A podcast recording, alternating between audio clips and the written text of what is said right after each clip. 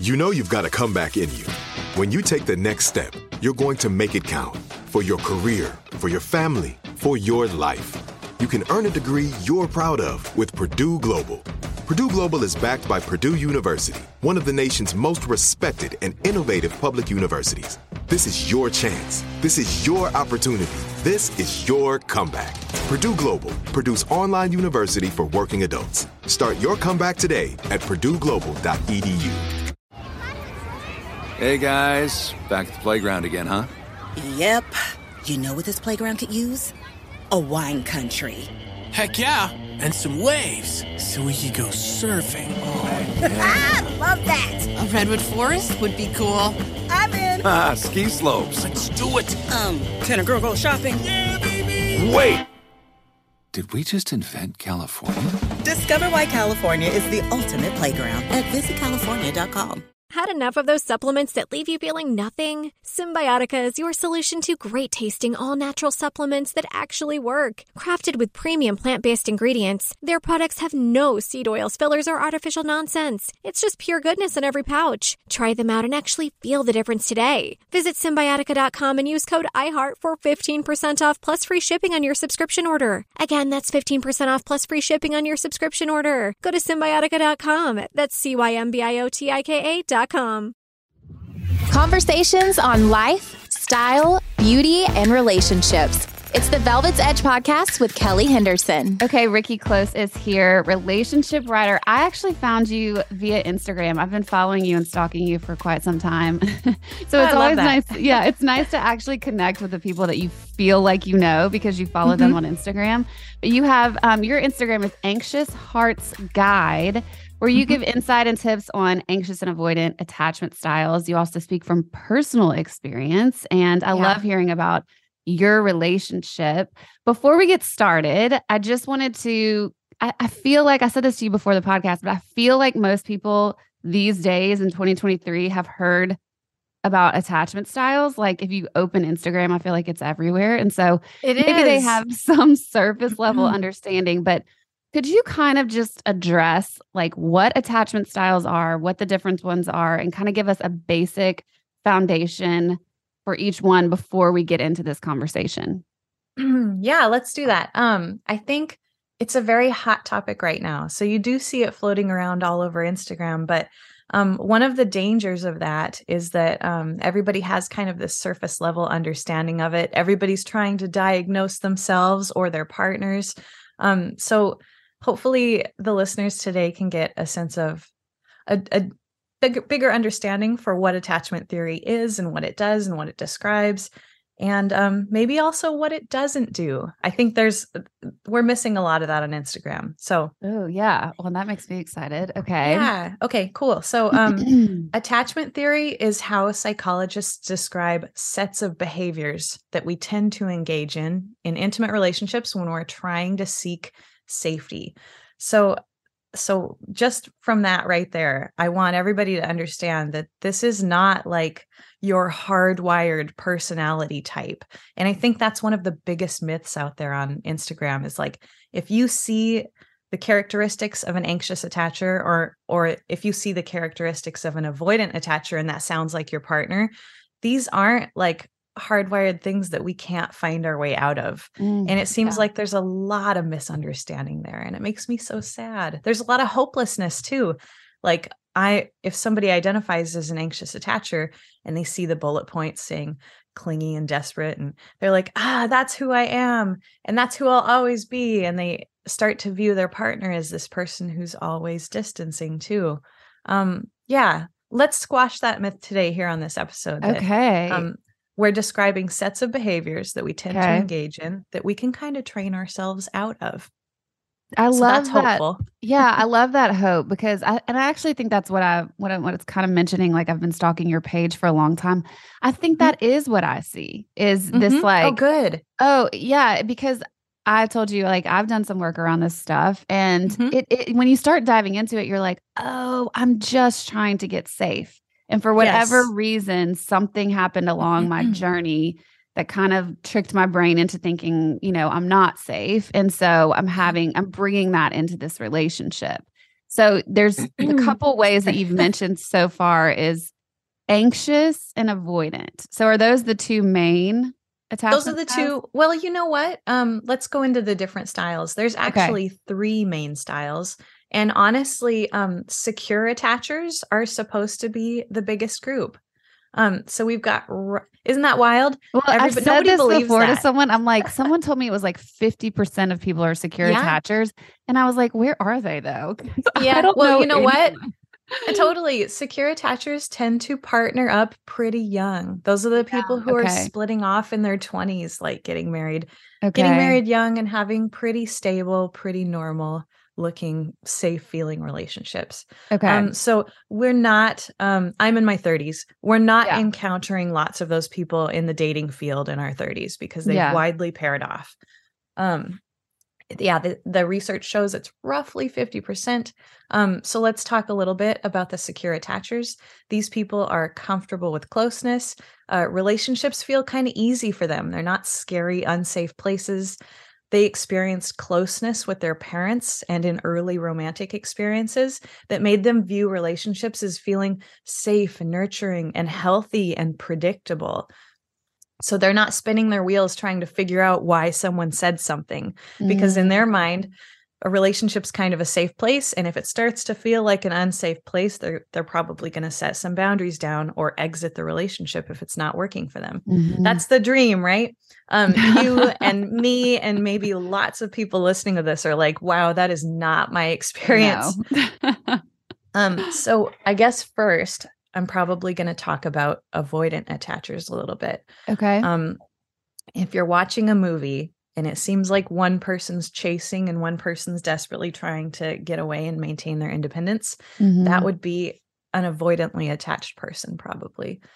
These people tend to find safety in themselves. They might describe themselves as a lone wolf, or they're like fiercely independent. They're kind of afraid to ask for help.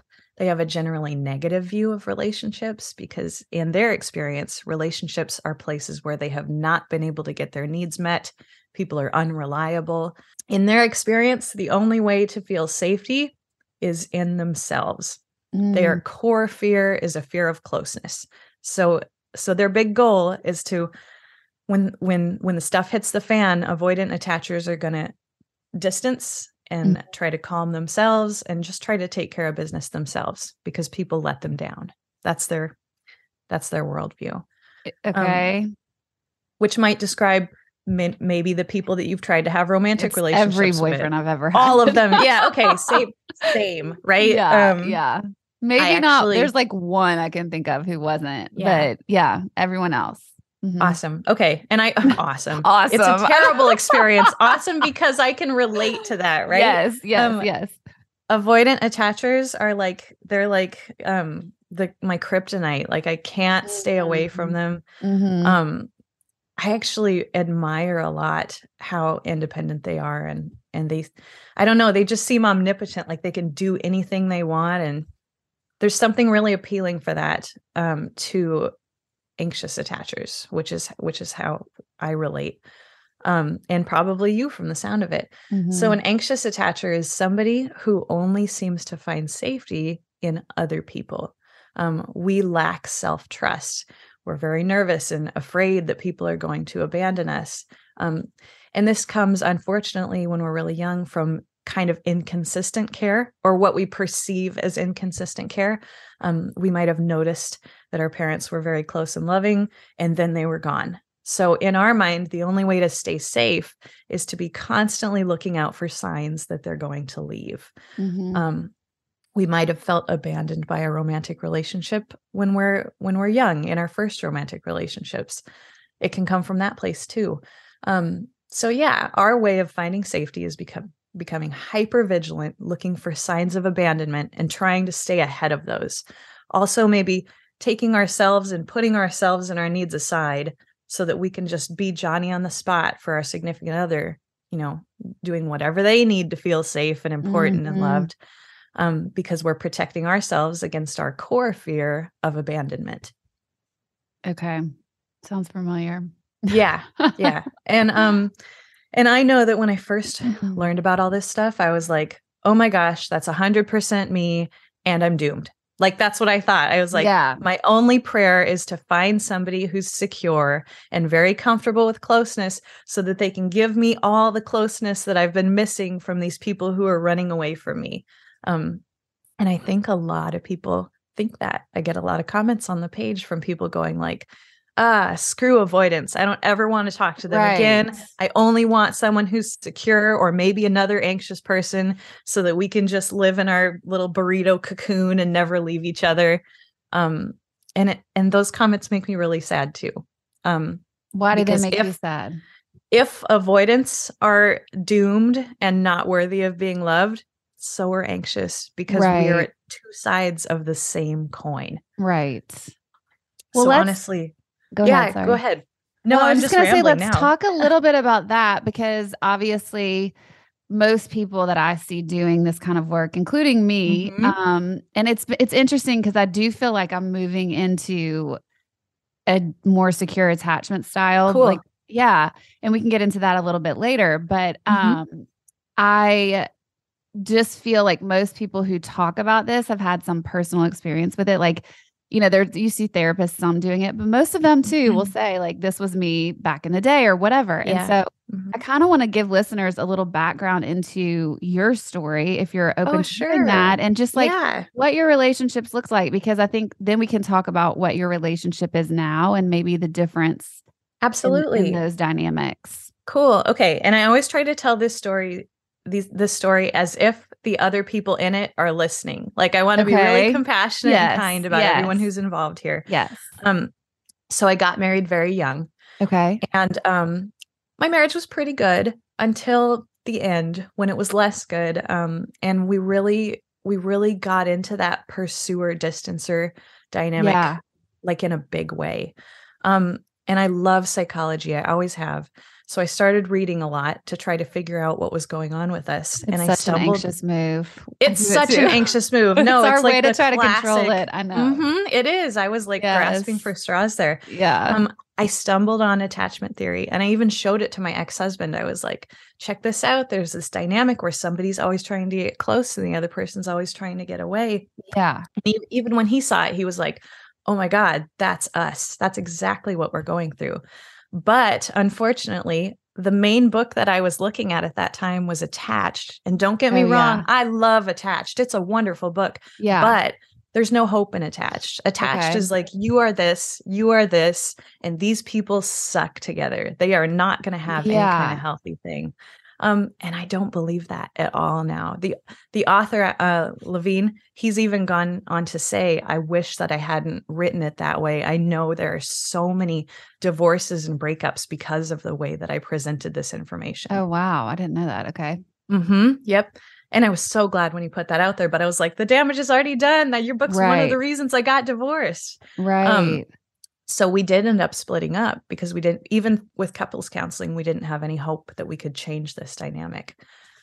So then there I am, early 30s, thrown back into the dating field, which was so weird because the last time I dated before that was like the early 2000s. It was like a dating on a different planet.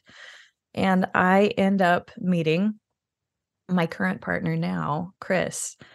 Even though I was doing so much research because I just loved attachment theory, I couldn't stop reading about it.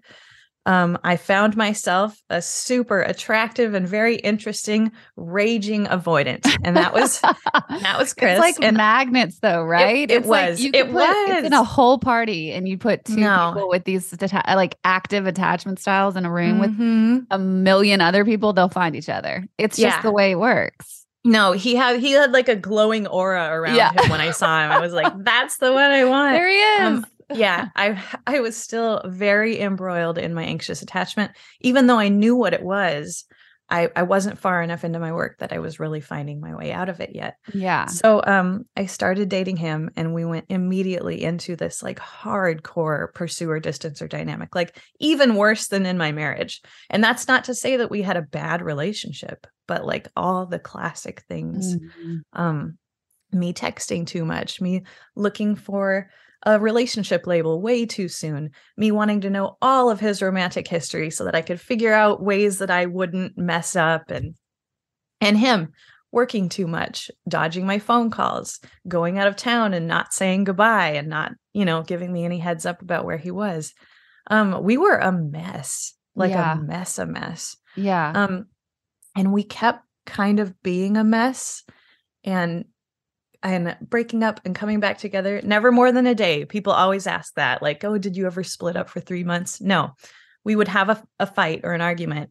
And we would say, well, that's it. We just suck together. We're in our 30s. We're not going to waste our time. And then 24 hours would go by and we would call again and be like, this is dumb. I don't want to not be with you. I just don't want to have this argument. So instead of sitting him down and going, you're an avoidant and here's all the things that you need to do, I knew from my reading how bad that was. And I was like, you know what? Screw it. I'm just going to spend the next like solid year working on myself, working on these things, reading all the books, relating to the topics within anxious attachment, and seeing if I could do anything about that. Because when we can change our own side of the dynamic, it changes the entire atmosphere of the relationship. And I thought, I don't want to leave this guy. I'm not ready for that. So I'm just going to work on myself and see what happens. And I got to tell you, a year and a half in to this work, he came to me and he sat down and he said, I don't know what's going on, but you're a completely different person than the person I met in the best way. And I want in. He's like, I don't know what you're doing with your time and all this weird reading, but like, you're so calm and it feels so safe talking to you now. And you're not up and down with all your emotions. He's like, I don't know what you're doing, but let's do it. I want to figure out what's going on too. And then he started reading books with me and he would have talks with me about the relationship. So hopefully that's very hopeful for people. He was the avoidantest of the avoidant that I've ever met. Yeah. And just by making myself a safe place to land, someone to talk to who's not accusing him of things or... Honestly, my reading about avoidant attachment helped a lot too, because then I was able to take the things that he was doing 100% less personally. If you know anything about me, you know I am a massive creature of comfort. It is one of my top priorities in life to make my surroundings comfortable at all times. So when I found Cozy Earth, I quickly scooped up all of the luxurious bedding and loungewear that I could. It felt very on brand for me, but then I went on a trip with a girlfriend not too long ago where she could not stop commenting on how cute and comfy my pajamas were, which then made me realize they may also be my new favorite travel companion as well. Guys, I am not kidding when I say you will experience unmatched softness and smoothness with all of Cozy Earth's products. The temperature-regulating bamboo joggers and pullover crew add comfort and a touch of style to any travel ensemble, and their bedding comes in the most adorable totes, making it a super easy gift to give anyone. Discover your next destination for ultimate comfort at Cozy Earth. Visit CozyEarth.com and use our code Velvet's Edge at the checkout for an exclusive 35% off, and let them know we sent you when you're at the checkout. This is it, your moment. This is your time to make your comeback with Purdue Global.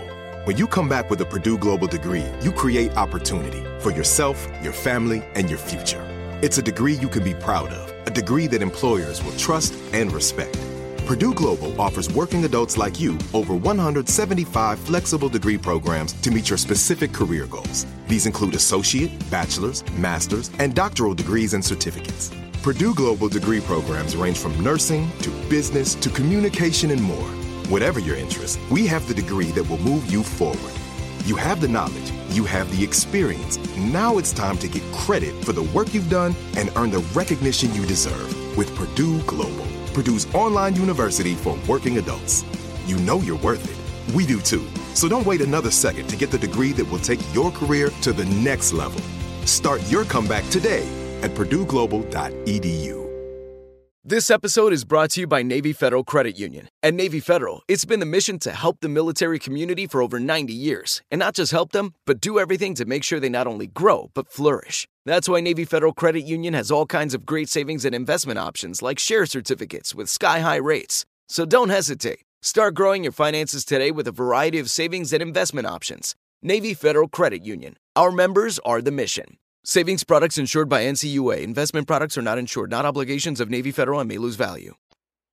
Well, you just hit the big nail on the head because I think as a person who's been anxious in certain relationships. And to me, what I'm also looking at now is like, and I don't know if you feel this way, but I don't feel anxious in all my relationships. And so it was like starting to kind of recognize when it comes up for me. And it's typically like when there's an avoidant on the other side of that dynamic, it'll just happen. And so if I'm unaware, then I'm kind of just operating in this constant trigger.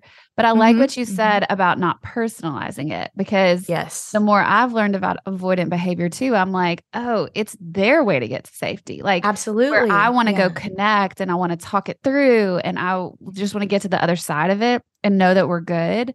They need to like retreat. And so it's that finding that balance.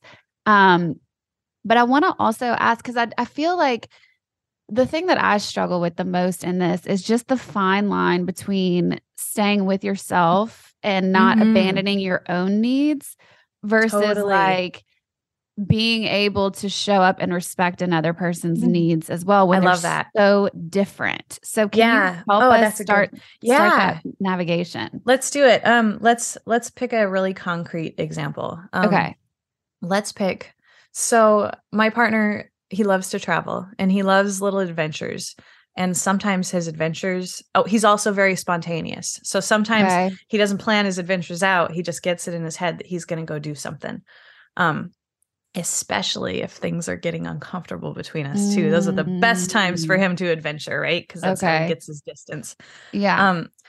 So I knew that if things were getting, especially if they were really good, you know, like if we spent the whole weekend cuddling, that would be like a signal for his brain to get the heck out of Dodge. What is that? I'm like, the second I start to feel good, where did you go? Yeah. Okay. So let's say that we've spent the entire weekend all snuggled up and it feels really great. We've been talking about our feelings, right? Oh man, nothing triggers them more than that. Oh God. So then and then Monday rolls around and his brain is like, get some distance, right? So knowing a little bit about avoidant attachment, I figured it was coming, right? Like, all right, this was a good weekend. He's going to want some distance now. And I can, if I call him on Monday and I'm like, hey, wasn't that a great weekend? Yeah, it was. And I was like, he's like, yeah, I'm just packing my stuff. I'm heading out.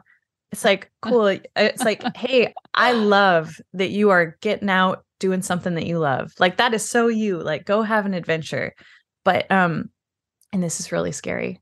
Brace yourselves, anxious hearts. This is not going to be fun to hear. I had to learn to set boundaries with him. Like the moment you start feeling like you need to jet and take some adventure, if you want to be with me and you want me to be happy, and I think you do, you got to tell me. Like I can't be somebody who just calls you and you're gone for 3 days all of a sudden. Yeah. And I was like, if that's what you want to do, if that's like who you are and who you want to be, like, I'm okay with that, but it's not going to work for me in a romantic relationship. We'll be platonic buddies or nothing at all. If that's how it is. Like if you want me as your romantic partner, you just got to do that. And that's scary because a lot of people are listening to this going, crap, I might have to let this person go, because they might make the decision that they're like, nah, I don't want to check in with someone. You know, I don't want to compromise and listen to somebody's boundaries. But honestly, like I'm telling you, I hate to sound callous, but you don't want to be with somebody who doesn't care about making you feel safe in a relationship. Or maybe you don't want to, you can't. It's not sustainable. I think that's exactly right. Well, I love the idea of the boundary setting, because that sort of that hits on the line that I was talking about, because like I hear what you're saying and it's like, okay, he would jet off and leave, and that would be really hurtful and weird and give me kind of anxiety. Yeah. It also feels different than like if he was y'all got really close, so he was like, "Oh, I gotta go like cheat or something," which I've been in situations. That's different. No, yeah, okay. there's definitely lines, and I mean that was an extreme example, maybe, but like, you know, not really though, not really. I think there's a lot of people listening who, unfortunately, I'm gonna hate myself for saying this, but sometimes avoidants are more likely to cheat because they're desperate to get that distance. And sometimes inserting another person into the situation is like an excellent way to do that. So it's just a wall. Yeah. It's a wall. Mm-hmm. But so that could be a boundary too, though. That's like a, no, it totally is deal breaker for me. Yeah. Yes. As anxious attachers or even secure attachers, we have to be sure of what our boundary is and be willing to let somebody go who can't fulfill that. If you're somebody who needs a message every day or a phone call every day, and somebody is not willing to do that, we have to be willing to let that person go. If it's somebody who's not willing to give their little side partners up, we have to be willing to let that person go. If it's someone who's married, who's not willing to get divorced to be with you, you have to be willing to let that person go. Well, and the crazy thing is as I hear you say that, I would imagine a secure attacher would be like, duh. Isn't that? Yeah, exactly. But, and I can relate to that now. Like, this is how I know I've grown in my life, is because that is how I date now. Yes. Good. Thank you. That's awesome. Mm-hmm. But it's taken me really addressing why I was so scared to say what, like looking at, well, what happens to me if they go? Like, that was something that I couldn't even get to that question within myself, because it would just ignite my nervous system so much at the thought of them leaving, even though the relationship could be terrible, like not good for me. Like, I was miserable, but the idea of them leaving felt so scary to me that I was like, no, we can work through this. Or like, I can read another book, or, you know, I can get more therapy. Yeah. Go ahead. Let's dive into that too. Okay. So the fear for anxious attachers is that if we've got so much of our self-worth and our identity tied up in that person, that if they leave, we're gone. I always relate it to somebody who, I relate the anxious attachers to someone who can't swim. Like, we're all hanging out in this ocean together, but the anxious attachers can't swim. We're holding on to people who we believe can swim. And if they swim away from us, we're drowning. Mm. People are our lifeboats. And, that's why we do anything that we can to keep holding on to them, because we literally feel like we may die if they leave us, you know, or at least who we think we are will die. And that's terrifying. So I talk about this a lot in my book. Our salvation here is learning how to swim. Mm-hmm. And, the way that we learn how to swim is that we spend a lot of time and energy building up an identity for ourselves that's separate from anybody else. That might ring true for you in your work on codependency, right? Mm-hmm. Self-worth that's tough to talk about, but some concrete examples of ways that we build up self-worth are exercise. Exercise is a fantastic way to spend a little bit of time every day showing ourselves that we are worth working on, right? I just love it because it's concrete and you get to see actual results from it. So that part's nice.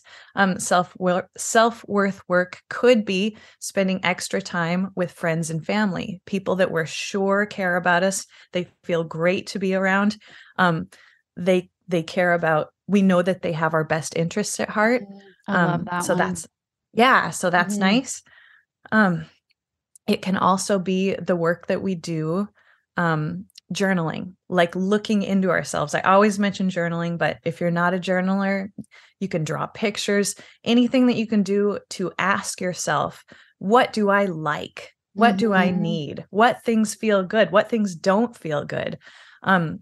Figuring out, like kind of meeting yourself and figuring out who you are gives yourself a very solid identity. And all those things help us swim, so that if somebody else does decide to leave us, we know that we're still there treading water and we're okay.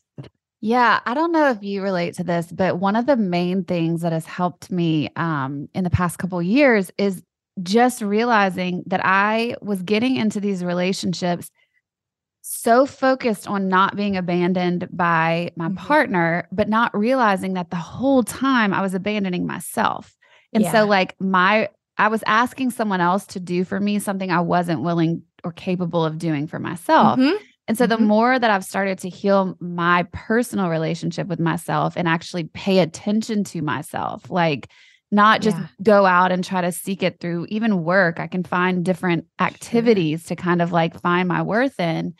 But actually just like sitting with myself, asking myself what I need, like literally giving myself a hug. That I do this every morning. Like I give myself a hug and say, I love that. I started doing that too. How awkward was it at first? Oh my God. Like, I'm hugging myself. I feel so lame. It was, but I don't know if you feel this. The second I do it, it's like I get tingles in my gut. Like it's like my body just wants to be acknowledged, you know? And so the more I fill up in those ways, which would sound so frustrating to me back in the day when people would be like, oh, well, your self-worth is just low. I'm like, whatever. Or also, how do I fix that? Right. Exactly. Like I didn't really realize the broken relationship with myself. And so anyway, the more that I've done that, the less weight relationships in general even have on my life. Yes. Like, I can kind of let people ebb and flow, or in relationship so far, like that I've been dating again.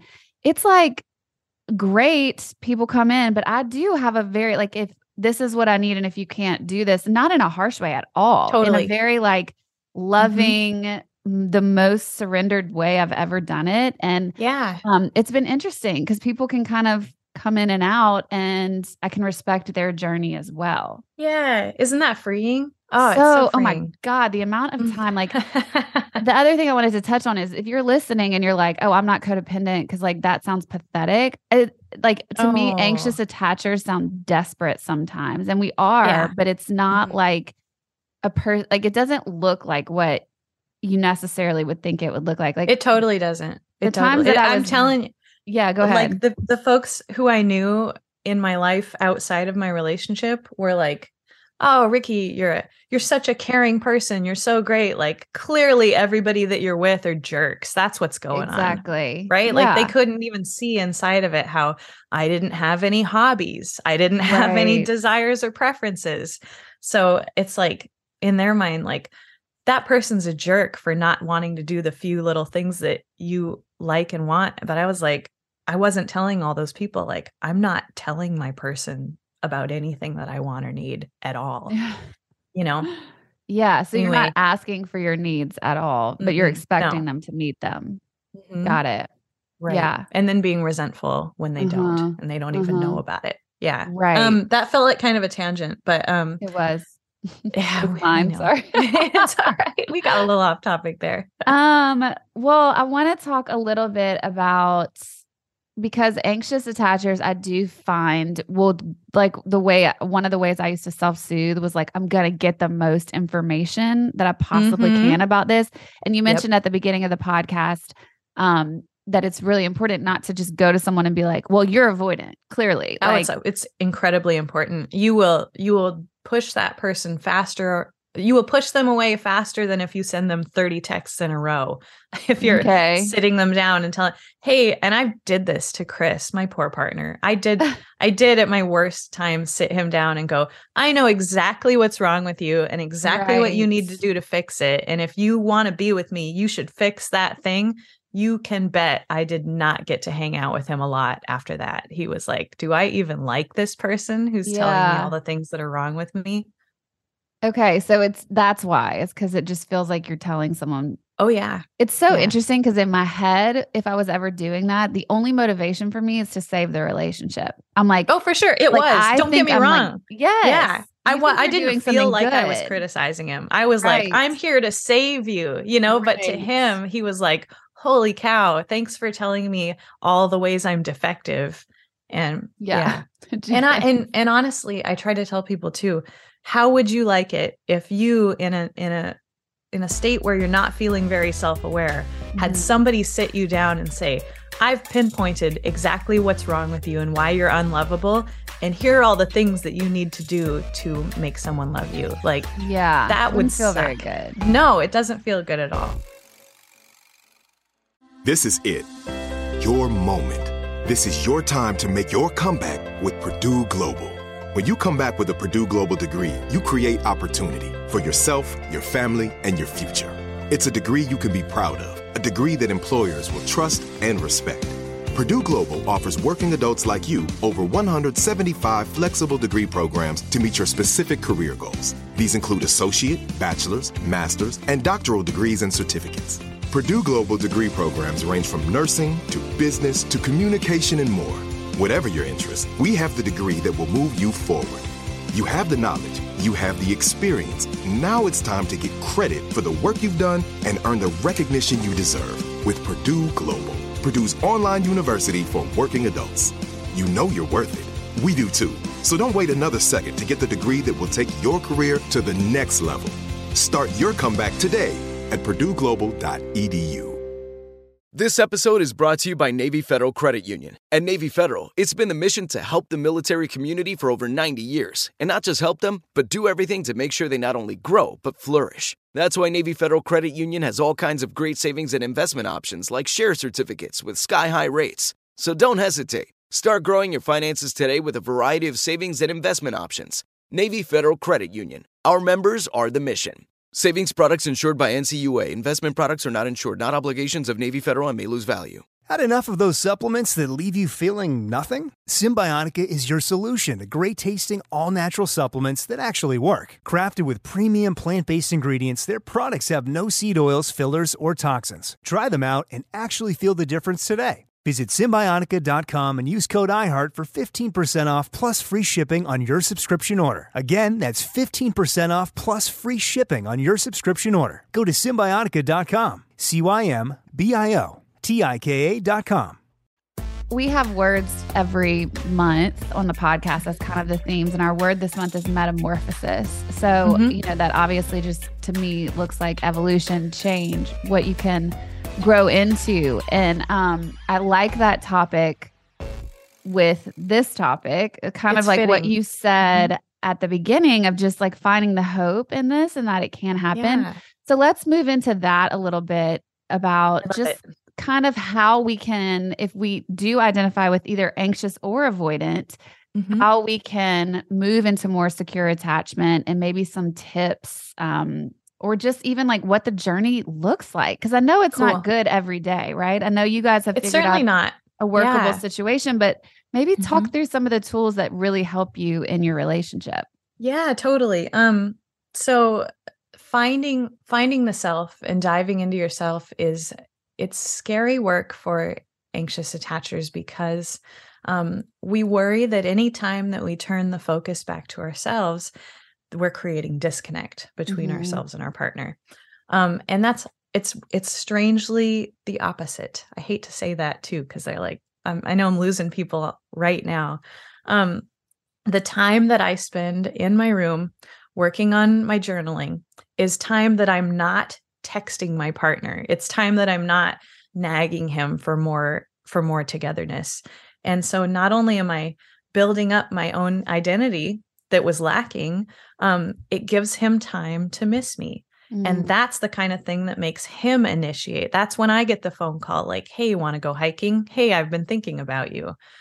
So the time that we spend nurturing ourselves and building our own identity is time that actually brings an avoidant type partner. It makes them feel safer to approach us.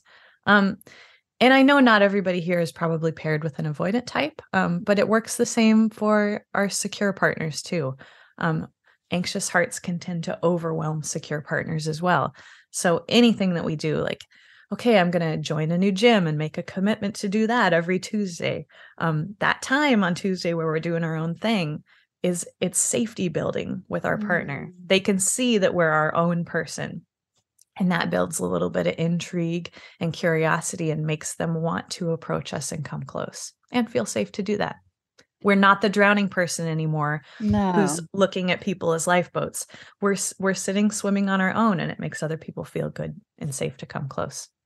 So this is where I hear that fine line thing again, though. And it just dawned on me of like, okay, well, this is where you would set boundaries, because doing that, focusing on yourself, and actually having the intention to connect with yourself, because I also can be guilty, or was guilty in the past, of being like, I'm going to go do this and see if it makes him come to me more. You know what I mean? I see. Yes. Okay. Thank you for bringing that up. It cannot be a tactic to bring somebody close. I'm just trying to give everybody hope that like you're worried about the disconnect, but that's actually the kind of thing that makes people feel safer to come close. If your intention is to do it to make them come closer, they will feel that. They will smell it like a dog, right? And it won't backfire. No. So make sure that the thing that you're doing is not purposely trying. Look how independent I am. I don't need you. Can't be like that. It's got to be a genuine desire to connect with yourself.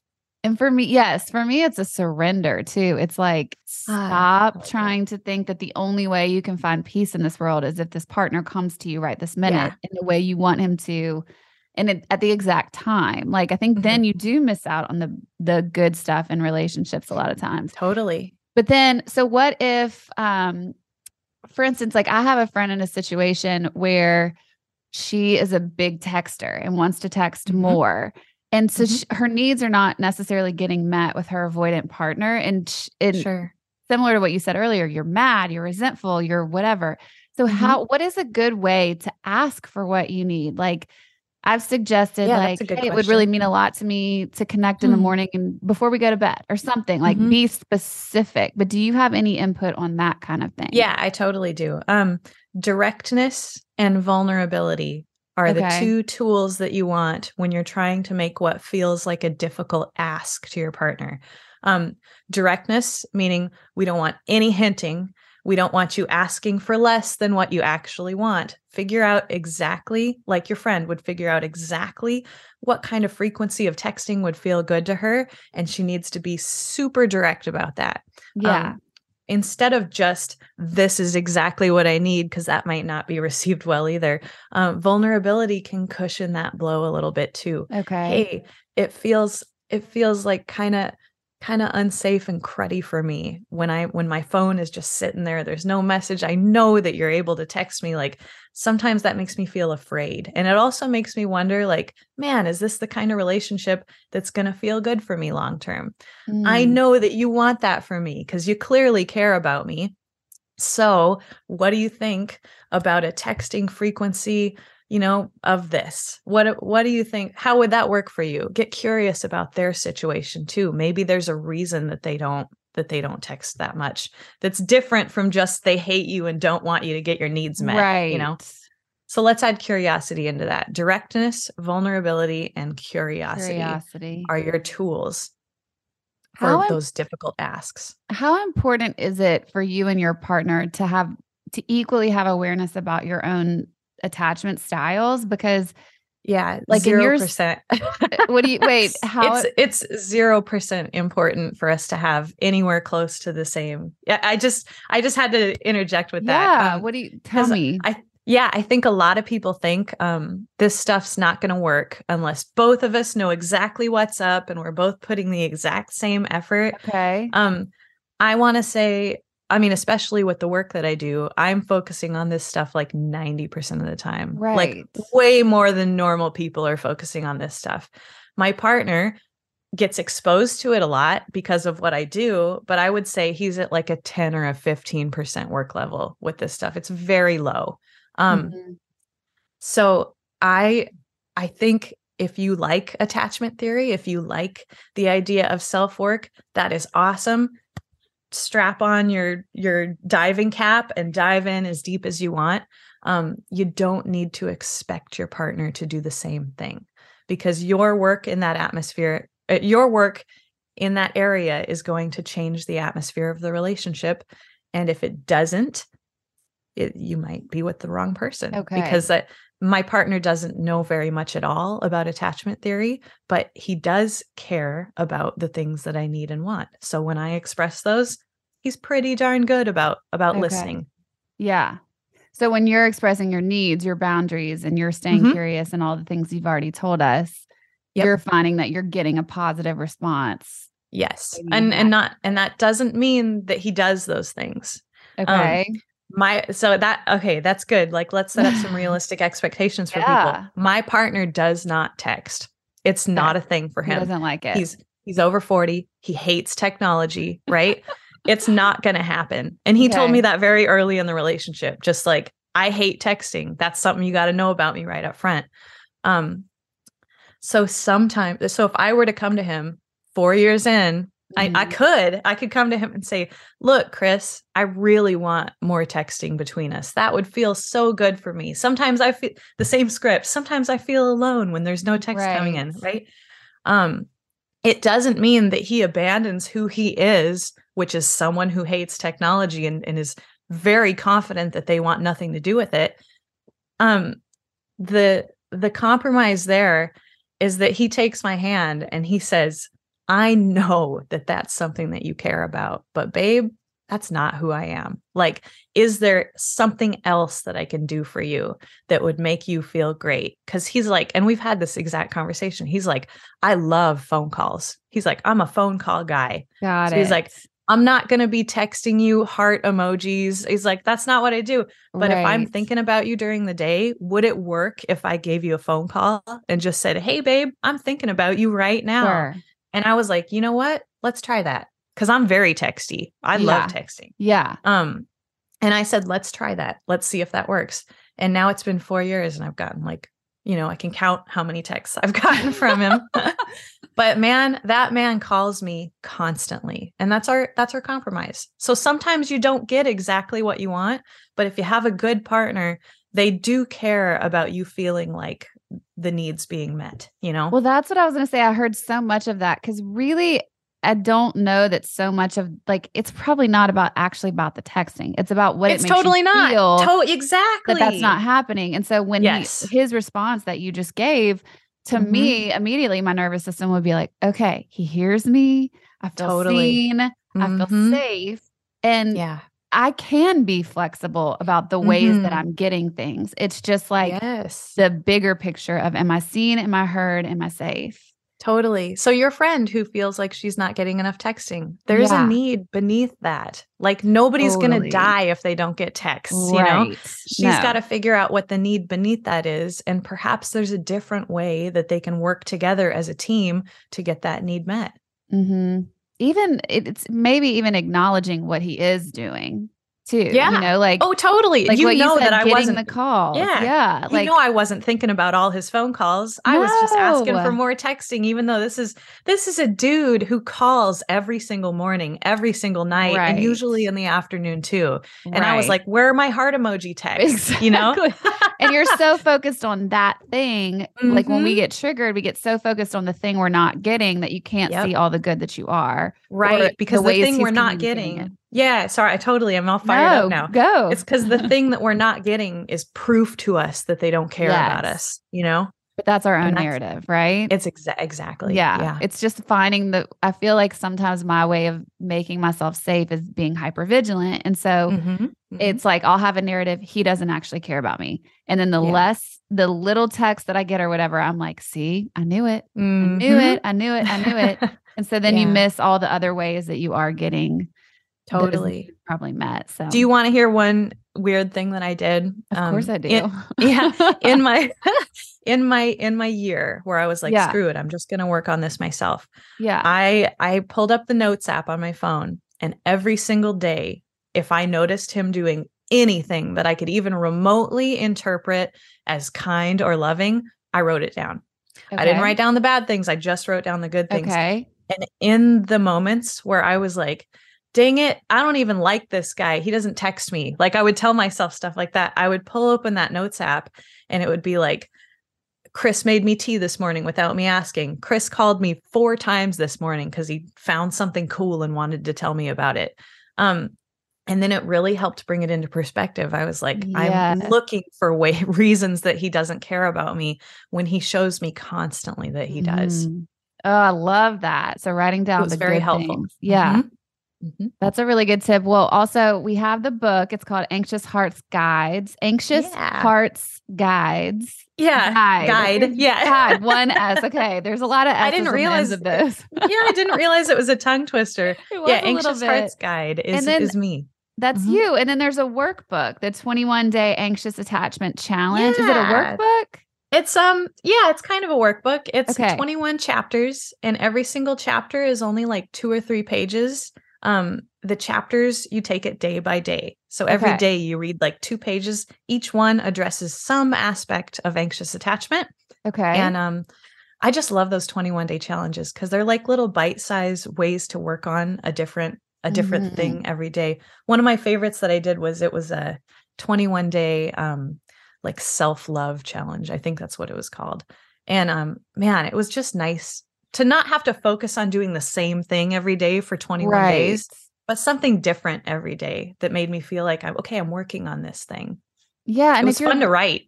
I bet. And I was going to mm-hmm. also say, if you're one of the people listening that might, fit in that box that we were talking about where you don't know what you like. I remember when I first started doing my work on codependency, people would be like, well, what do you like to do? And I was like, literally, mm-hmm. I don't know. Yeah. Like I'm so out of touch with myself that I didn't even know the things that I enjoyed doing.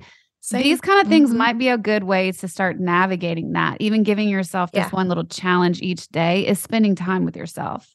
Yeah. You know what I mean? It totally is. That's my, that's why I'm so into journaling too. Cause it's my half hour or so that I spend with myself during the day. Yeah. Listening to my own thoughts. Yeah. I'm going to put the link to both of those books in the description of this podcast. Yeah. But what can people find in the Anxious Heart Guide? Anxious Hearts Guide. See, I did it. Maybe I need to rename it. It's just saying all the S's, I think. It's a lot. Yeah, it's a mouthful. In my book, I spend the first, maybe third, talking about attachment, specifically anxious attachment too, just so that we can get a little more information. We can have more awareness on, okay, I'm doing this thing. And that's like mm-hmm. a very anxious thing. Yeah. The middle part of the book really dives into self-worth work and building up our relationships with other people around us. Lots of things that have nothing to do with the romantic relationship, because we're looking to build that self-trust with ourselves, the main thing that anxious attachers are lacking. The last part of the book actually talks about engaging in romantic relationships in healthier ways. So that's the closeness. Once you develop that sense of self, then you can move toward developing healthy closeness, which is also, I just want to say, all this talk is not to say, I want you to become somebody who doesn't need anybody else to swim, right? Like I want you swimming, like holding hands with your person in the water, but you're still cool keeping yourself afloat with the rest of your limbs, right? Yes. Yeah. And closeness is wonderful. It's beautiful. That's my favorite part of being alive. But the universe can take away a person who's very committed to us and loving as well. So mm-hmm. we can't be somebody who can't swim alone, because mm-hmm. sometimes the universe takes our person away, even if they want to be with us. Right? Yeah. I love that. Mm-hmm. Where else can people find you? I'd mentioned your Instagram. Will you tell the people where that is? I've been dabbling on TikTok, but I kind of feel like I'm too old for it. I don't really understand. Yeah. I know. I get that. I get that. Yeah. Honestly, Instagram's really where I live. Don't find me on TikTok. Come on, Instagram. Really for it. I did just start a podcast with my buddy Jimmy. Amazing. Yeah, he's kind of blowing up. Jimmy offers people advice in marriage.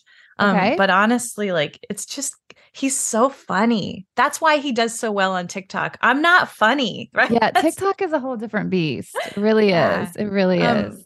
But my podcast is pretty cool. If you Google Rikki and Jimmy on Relationships, we're only like 8 episodes in, so it's new, but we're having a lot of fun with it. And I think I'm going to be doing a lot more of that in the future.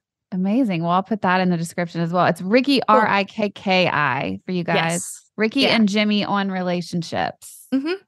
Okay. Well, thank you so much. I know we had, we should tell the listeners, we had a couple time difference issues with our scheduling, because Rikki's in Alaska, which is so mm-hmm. cool. Yeah. I've never had anyone on the podcast from Alaska. So cool. There aren't very many of us up here. Yeah. It's statistics. But I'm really glad that we could make it happen. This was really fun. Me too. You guys go check out Rikki, Anxious Hearts Guide. Yeah. And I will put all of those links in the description of this podcast. Rikki, thank you so much again. Thanks. This was lovely. Thanks for listening to the Velvet's Edge podcast with Kelly Henderson, where we believe everyone has a little velvet and a little edge. Subscribe for more conversations on life, style, beauty, and relationships. Search Velvet's Edge wherever you get your podcasts.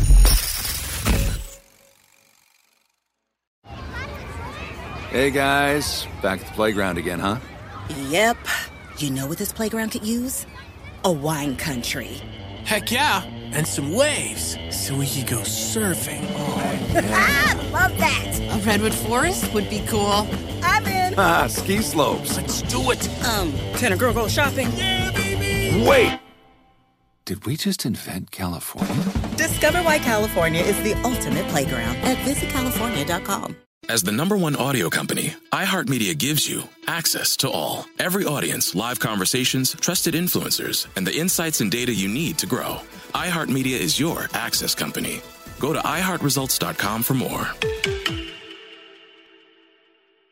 Hey, I'm Jay Shetty, and I'm the host of On Purpose. This week, I talked to Tiffany Haddish in a hilarious, deep, thoughtful interview where we dive into family trauma, grief, sobriety, love, and dating. I got a big heart, and I'm very forgiving, but, don't abuse it. It's been abused enough. Listen to On Purpose with Jay Shetty on the iHeartRadio app, Apple Podcast, or wherever you get your podcasts.